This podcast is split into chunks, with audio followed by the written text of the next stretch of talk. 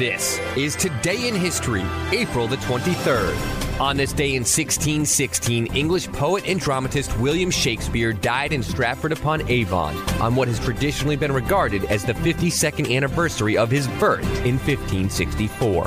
Also on this day in 1789, President elect George Washington and his wife Martha moved into the first executive mansion, the Franklin House in New York. On this day in 1898, Spain declared war on the United States, which responded in kind two days later. On this day in 1954, Hank Aaron of the Milwaukee Braves hit the first of his 755 major league home runs in a game against the St. Louis Cardinals. Also on this day in 1968, student protesters began occupying buildings on the campus of Columbia University in New York. Police put down the protests a week later. Columbia University President Grayson Kirk today demanded the immediate return of papers he claims were stolen when students occupied his office during their week long sit in.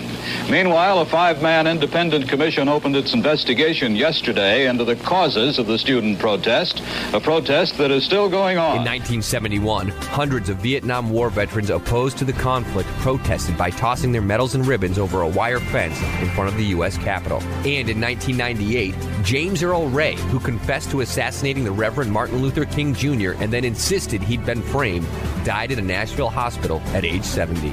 Also on this day in 2005, the recently created video sharing website YouTube uploaded its first clip, Me at the Zoo, which showed YouTube co founder Jawed Karim standing in front of an elephant enclosure at the San Diego Zoo. All right, so here we are in front of the uh, elephants. The cool thing about these guys is that, is that they have really, really, really long um, trunks. And that's, that's cool.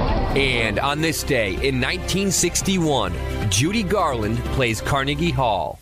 You made me love you. I didn't want to do it. I didn't want to do it.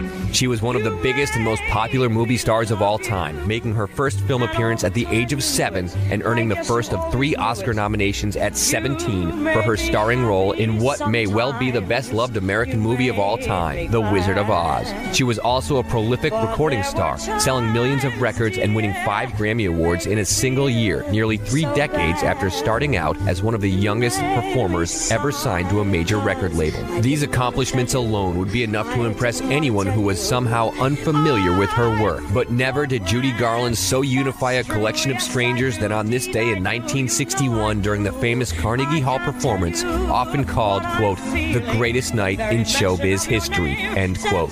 The standing ovation that greeted Judy Garland when she took the stage that night at Carnegie Hall set the tone for the evening that followed. She sang 27 numbers in front of the crowd that night and was frequently interrupted by extended ovations. Was it merely the quality of Garland's performance that night that earned her such an incredible reception? Perhaps it was, but it is also fair to note that the concert took place on the one night a week that Broadway performers have off, Sunday night, and that the audience was therefore, to say the least, a friendly one. Judy Garland's performance on this night in 1961 was captured on a live recording that would go on to spend 95 weeks on the U.S. album charts, including 13 weeks at number one, and sweep the 1962 Grammys. But the experience of seeing it live was clearly something else entirely. Judy Garland plays Carnegie Hall for the greatest night in showbiz history, April 23rd, 1961, on this day in history.